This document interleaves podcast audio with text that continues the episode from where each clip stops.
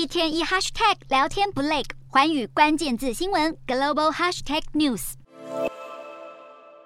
菲律宾总统小马可是四号展开上任之后首次国事访问，他前往印尼与新加坡两国，行程除了会见两国领袖之外，也预计会签署多项商业协议，加强双方的经济联系。小马可是表示，将与印尼总统佐科威讨论双边关系和全球地缘政治环境；而在新加坡，会与新加坡总理李显龙以及总统哈马他立马来会晤，将重申菲律宾致力。于深化双边关系。好，小马可是还表示，这一次造访着重在解决菲律宾的农业问题以及长期能源计划，还为了进入全球经济体系制定的长期计划等等。